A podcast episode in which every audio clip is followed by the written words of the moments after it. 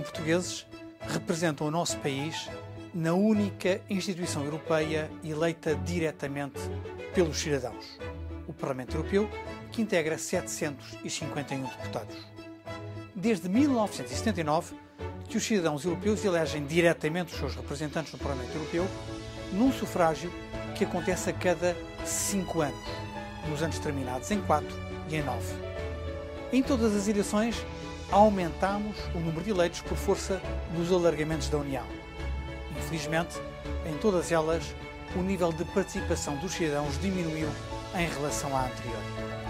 O Tratado de Lisboa previa um processo de eleição uniforme em todos os Estados-membros, mas a organização das eleições continua a ser competência de cada país.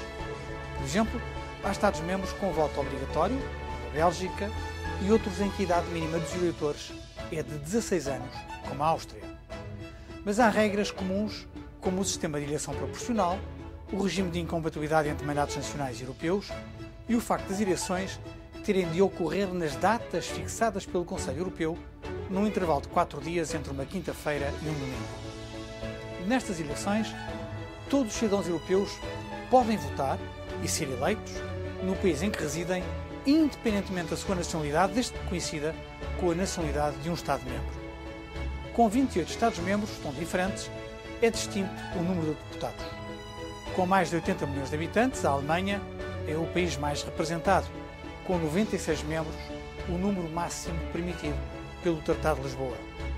Por outro lado, com pouco mais de 400 mil habitantes, Malta é o país mais pequeno e conta com seis representantes, o número mínimo previsto no Tratado.